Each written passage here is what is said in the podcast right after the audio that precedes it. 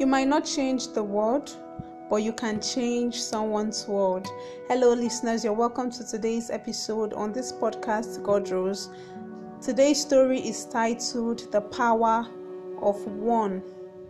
One day, a man was walking along the beach when he noticed a boy picking something up and gently throwing it into the ocean. Approaching the boy, he asked, What are you doing? The boy replied, Throwing starfish back into the ocean. The surf is up and the tide is going out. If I don't throw them back, they will die. Son, the man said, don't you realize that there are miles and miles of beach and hundreds of starfish? You can't make a difference. After listening politely, the boy bent down, picked another starfish, and threw it back into the surf. Then, smiling at the man, he said, I made a difference for that one. Change begins with you.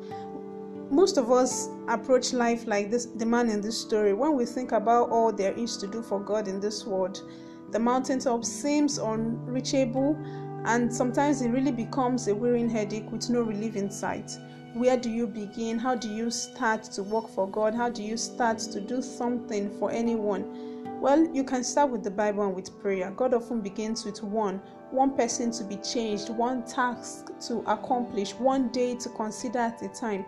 And in most every case, change begins with you, not the other person. If you want to change the world, you'll start with the man in the mirror. You need to begin with the true base point, you and God. And really, you won't get anywhere unless you begin by humbly relying on His strength as you reach out to others. Too many of us feel that we know God and we've been there, we have tried this without seeing our actions make a difference, and we're beginning to get tired. But God can still use you, and He wants to use you for His purpose of changing lives through the gospel and through your actions also. There are so many people in this world who need to know God's love in their life, and if you can make a difference for just one of them, it will be worth the effort. Thank you very much for listening to today's episode. See you next time.